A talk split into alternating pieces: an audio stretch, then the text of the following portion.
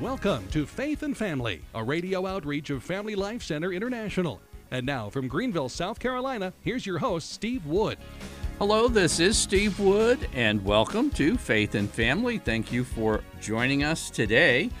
We are in part two of a mini series entitled A Surprising Way to Renew the Church. There are countless articles and blog posts and broadcasts, everybody giving their two cents basically that how can we bring renewal to the church, especially in light of the crisis that seems to be plaguing the Catholic Church at this point in time.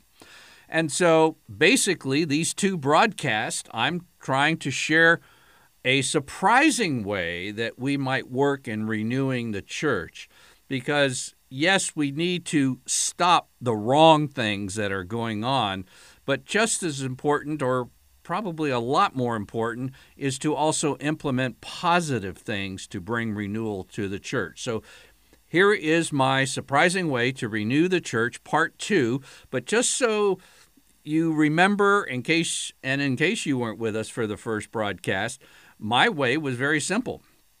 Let's bring in um, a few hundred Scott Hahns, people just like Scott Hahn, into the church. Look at the good that Scott has done through his uh, lectures and talks and so many conferences and parishes all around North America. His books, his articles, his apostolate, the St. Paul Center, all of these wonderful things, training deacons and priests. How about having hundreds of Scott Hahns come in? Because what I'm trying to build up a, a certain level of, of faith that this could be done is that there's a wide group of very talented, pious, evangelical leaders that are ripe for bringing into the Catholic Church. And the way to do that, I suggested, is that we need to focus our apologetics. It's my belief they have been greatly diluted by the two or three hundred very frequent questions that get asked. And these are valid questions, but they are secondary questions. There's one question that has divided Catholics and Protestants for 501 years, and that is the doctrine of justification. And unfortunately, that's the one topic that so many Catholics seem to be not asking questions about uh, in the media and online forums and such like that. Uh, they also seem ill equipped to be able to share this. I recounted last time the story of Richard White while he was an evangelical seminary student. He wrote a nine page paper for one of the leading evangelical scholars in the United States at the time, Dr. Harold O.J. Brown, who had four degrees from Harvard University. And Richard White wrote this nine page paper simply articulating what the Catholic Church believed about justification. He didn't try to prove it or disprove it, just present it. Nine pages. He came back to class not knowing exactly how this leading evangelical professor would grade his paper. He not only got a great grade, but the professor made copies of his paper for every member of the class. And as Richard came into the classroom just a little bit late, Dr. Brown said to Richard, Richard, when are you going to take the big step? And Richard replied, Well, Dr. Brown, I'm not even engaged yet. Richard was thinking he was talking about getting married. Dr. Brown was talking about becoming a Catholic, the big step. Why? If there's nothing left to protest regarding justification, that if in Catholic justification it is by grace, as the evangelicals also assert, then there's no protest. You know, it's very interesting that Scott Hahn, we were together in some of these large conferences, Catholic conferences out in California, at his own expense Scott made copies of Richard White's essay because he realized that if you just state what the Catholics believe, nine pages, and he Scott was giving out copies free of charge at his own expense. Why is he doing that? Because Scott realizes there's other Scots out there just waiting to be invited in, and it's up to just average everyday folks to take this information and even if you can't articulate it just in a humble way says you know i don't ever really understand all of this but i really think you ought to take the time to read these nine pages and so it's very interesting the the conclusion of this story that richard white uh, went on to get a doctorate and I think he did study a lot about justification for his doctoral work. He's now the chair of theology in a very great Catholic college. How about that? So, what I'm pleading with you is that anyone listening to this broadcast can be used by God to bring other Scott Hahns into the church. And I know you're thinking, I can't do this. I can't. Yes, you can. One of the ways to do this is I've written a book entitled Grace and Justification, subtitled An Evangelical's Guide to Catholic Beliefs. Now, my book is obviously intended to help Catholics understand their faith and understand what evangelicals believe, but I put it right on the title page so that evangelicals could see that they're welcome to read this. This is an evangelical guidebook by the title. And in the appendix, because actually Scott insisted I put the appendix in there, is Richard White's nine page essay. You can give a copy of that book to an evangelical leader, professor, pastor, pro life leader, and say, well, you know, if you're really in a hurry, just read the nine pages in the appendix. Can you do that? I think you can. And this would be a great way to share the Catholic faith and bring hundreds of Scott Hahns. This is waiting to happen.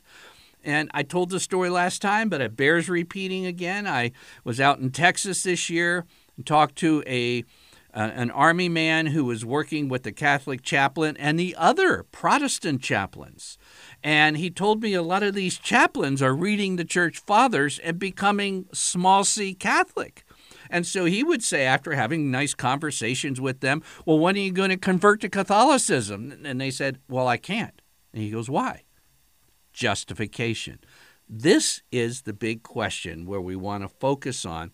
When we do this, there will be a lot of conversions. It seems to, I, for whatever reason, kind of uh, we're a little blind to this. And here's the reason why this is actually much easier than what you might think. Because you could say, I could never bring a Protestant leader into church. You don't have to write a book. You don't have to write a nine page essay. You just need to be aware of the resource to be able to share with somebody. And realizing that most of the Protestant leaders you encounter have only heard half of the story. They've heard the Protestant half of the story, and they have heard that the Catholic faith denies that justification is by grace. And as soon as they see that that is not true, well, when are you going to take the big step? And there will not be anything holding them back, nothing left to pro. This is the beef of protesting Catholicism. This is why you have Protestantism. It's not the two or three hundred other questions. They're valid questions, and those questions need to be answered after you finally get over protesting. But this is the big hurdle. Okay.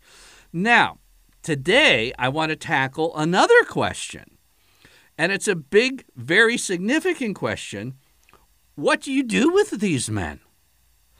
You know, uh, there's a great organization that Marcus Grodi heads up called the Coming Home Network. And I get his newsletter, and in the newsletters are testimonies of various Protestant leaders who have converted to Catholicism. And I was reading one of the Coming Home Network newsletters and his testimony, and this guy was the most dedicated Bible student. He read the Bible about a zillion times, studied it to no end, taught it to no end, gave him himself to no end to spreading the truth about Scripture. And then I got to the end of the article, I almost started crying. I can remember seeing, I can see myself right now eating lunch and reading this article coming to the end, selling supplemental Medicare insurance. Is that really the best we can do for somebody with this level of talent? I have a, another convert friend, also very talented, and he became a Catholic, and his priest was bound and determined to find something worthwhile for him to do. And he really, really puzzled with this. What do you do with one of these Protestant converts, particularly those who are gifted in teaching and uh, explaining the scriptures in an understandable way? Well, the priest finally came uh, to him and said, I figured something out for you. Well, what is it? You can become our parish bingo caller. Really? Is that the best we can do? Now, I'm going to date myself, but some of you remember the TV show, The Beverly Hillbillies. These were hillbillies from, I forgot where they were from, but there was oil or petroleum discovered on their property and became multimillionaires. So these hillbillies moved to Beverly Hills and had this gorgeous mansion.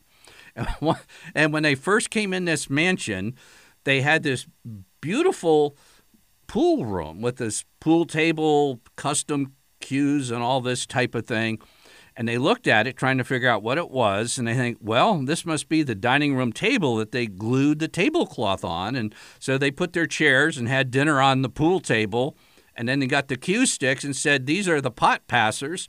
And, you know, it was very funny because it was just like misusing very expensive, worthwhile things for, you know, uh, an unintended use. So, fortunately, my friend who uh, it were who was suggested to be the bingo caller, Mother Angelica had a lot better ideas for him, and uh, I'm happy to report that um, he is being used with his gifts. But what do you do with these men coming in. Um, and I, I'm saying a large number of men can come in, even with the current situation in the church. Once they see that Catholics believe that justification is by grace and have a reasonable explanation of that that's backed up, there's not the protest. The stinger has been removed. The anti Catholic venom has been removed. And then you can deal with the other objections, but this one comes first. So, what do you do? Here's my suggestion, and it's the surprising way to renew the church.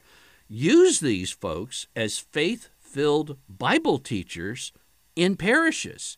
Have them teach teens, have them teach the young adult groups, have them teach the parents and teach in parishes or have a group of parishes come together and use these people to teach the scriptures in a way that truly renews the individual Catholics and as a result renews the parishes and and there are parishes doing this i'm just suggesting both a widespread apologetics focused thrust on justification by grace followed up with using these people like some parishes are. We need many more.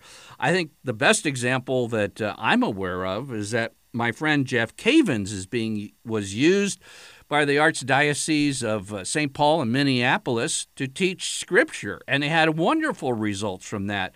I'm saying this can actually be something that can be spread consciously right through the church.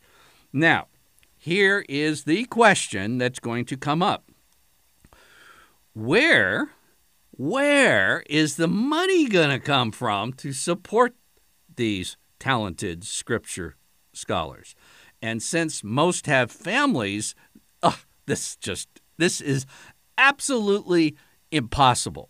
Well, let me tell you about what, as far as I know, is the largest survey of Christians in the 2,000 year history of the church since Jesus. This was a survey of a, over 100,000 Christians. You know, most surveys, one, two, maybe 3,000 is a large survey, 100,000 Christians. And what they found if a Christian will have a meaningful engagement with Scripture, not just like doing it to doing it and thinking that some kind of magic spell will happen, but meaningfully seeking God through an engagement of Scripture, either listening to it, and you can do that on smartphones in so many ways today, or reading it, or both. But if you have four or more times a week where your mind and heart are engaged in Scripture, the likelihood is that there is a 416% greater likelihood to give financially to a church. 416% more likely to give financially to a church. There are plenty of dollars to support these men and their families with, I underline, a living wage. The earliest church manual direction book and new convert uh, manual in the early church was a document called the Didache, simply means the teaching in Greek. And this early, early, early church document, I mean, the pages of the New Testament were barely dry when this was written. It says this Every genuine teacher is, like the worker, worthy of his food. Another translation from the Greek of the Didache, a uh, little bit more user friendly language, says a genuine teacher is as much entitled to his keep as a manual laborer. In other words, you pay this man a salary as much as at least you would pay your plumber. And plumbers make a pretty decent living in today's world.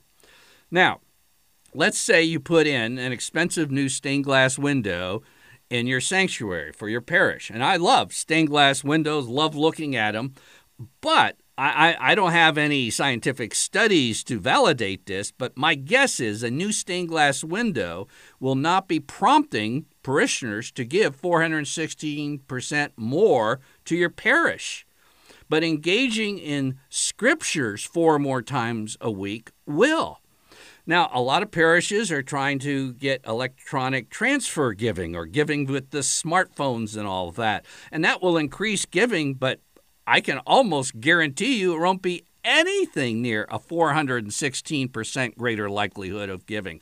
Or you can dole out the cash and hire an expensive fundraising consultant. And that's not going to approach 416% greater likelihood. Now, I realize that um, most people listening to me right now, and particularly parish budget committees or whatever, whoever makes the budget, are just thinking, I am insane and this is never going to work. And you have stark disbelief for my surprising way to renew the church. So, this is what I would propose for somebody listening to me, and if you do this, I appreciate you would contact me personally, and I don't need to mention your name on the air in the future or anything else. But there's a businessman out there or a professional, and God has blessed you with some money. My suggestion would be uh, to overcome the stark disbelief that this could possibly work is that you invest. And I do think this is an investment in the Catholic Church in your area. Invest sufficient funds for 18 to 24 months to supply a living wage to a Bible teacher position for your parish or the various parishes in your area. And you do this and see what happens after 18 to 24 months. And then, if it flops, well, it was a good try. if it takes off, then you back off and let the parish uh, supply that type of support. Now, there's a couple of things that are really important before you do this because I do believe in wisely investing money. In fact, that Didache, that early church teaching I just mentioned, it says uh, before you give anything to anyone or anything, uh, hold it in your hand and let your hand grow sweaty before you do it. In other words, think before you jump. And, and I'm saying be careful in two steps before you make such an investment as I'm advocating. Number one, do not hire someone who has digested and accepted higher criticism. Now, you don't need to know everything about higher criticism, but let me tell you the fruits of it.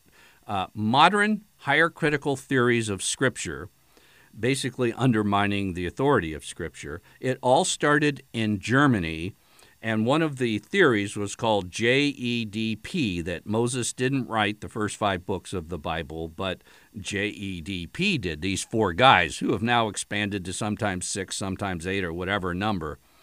But it was interesting. It was first taught in a Lutheran seminary. And to me, I have great respect for the professor who came up with this, who acknowledged his fatal error.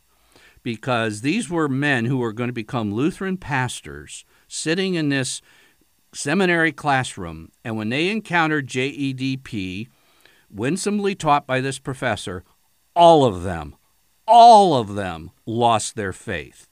All of them. And to think today, listen to me carefully, in majority of both Protestant, including evangelical seminaries and Catholic seminaries, this is the critical theory taught to seminarians about the first five books of the Bible.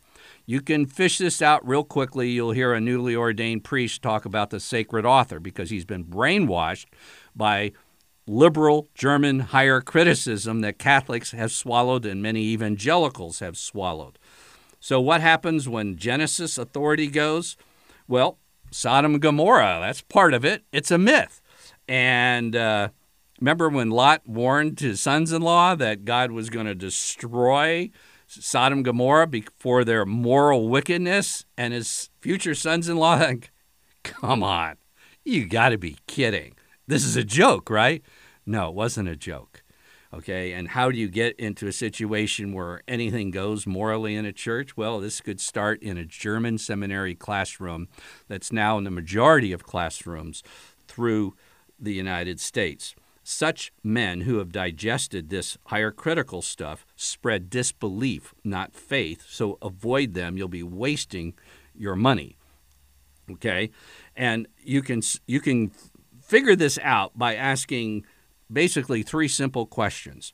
Who wrote in substantial form in the substantial form that we have today the Pentateuch, the first five books of the Bible, the four Gospels, and the 13 Pauline epistles.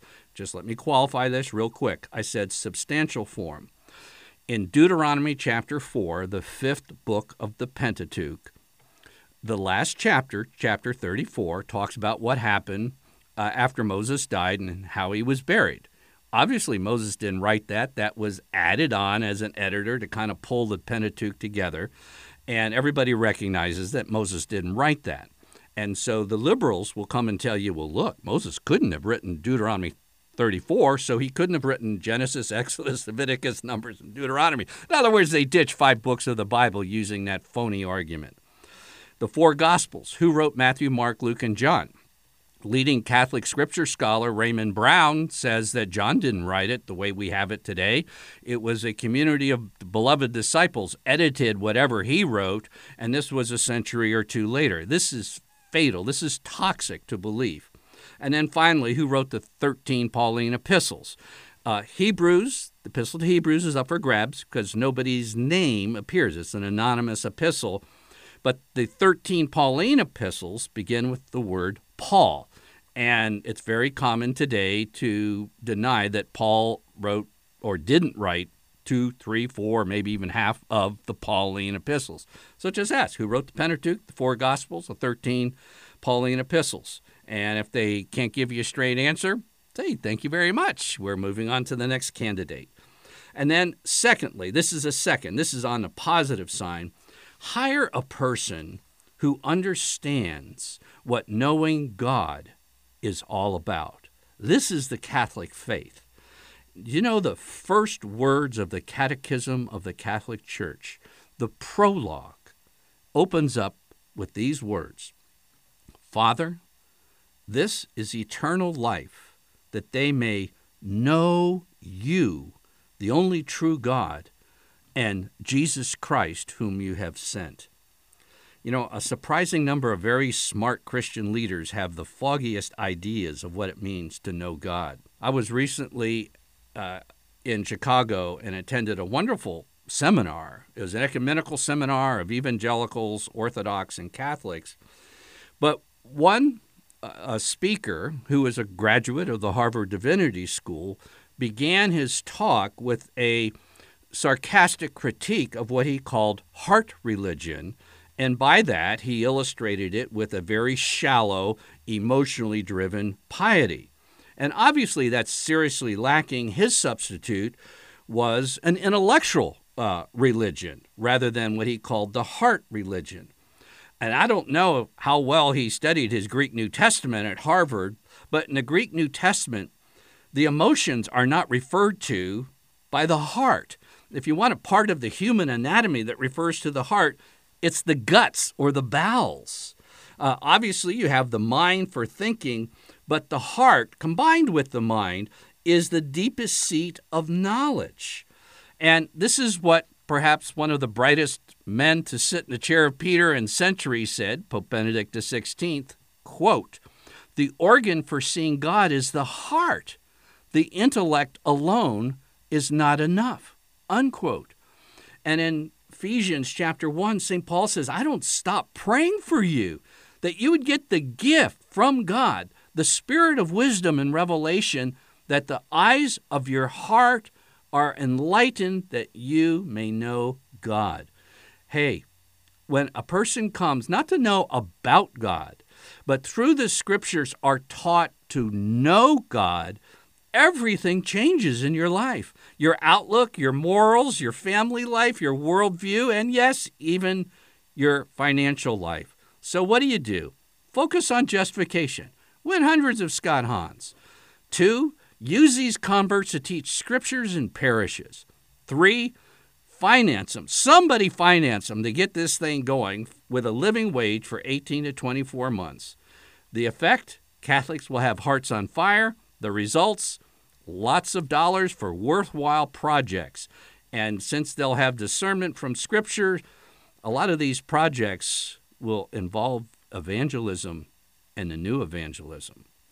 All right, I'm going to close with a scripture from Luke 24, verse 32. They said to one another, Did not our hearts burn within us while he talked to us on the road, while he opened to us the scriptures? You've been listening to episode 213 of Faith and Family. Faith and Family is a radio outreach of Family Life Center International. Visit us online at dads.org to order copies of Faith and Family broadcasts and to learn more about Catholic family life.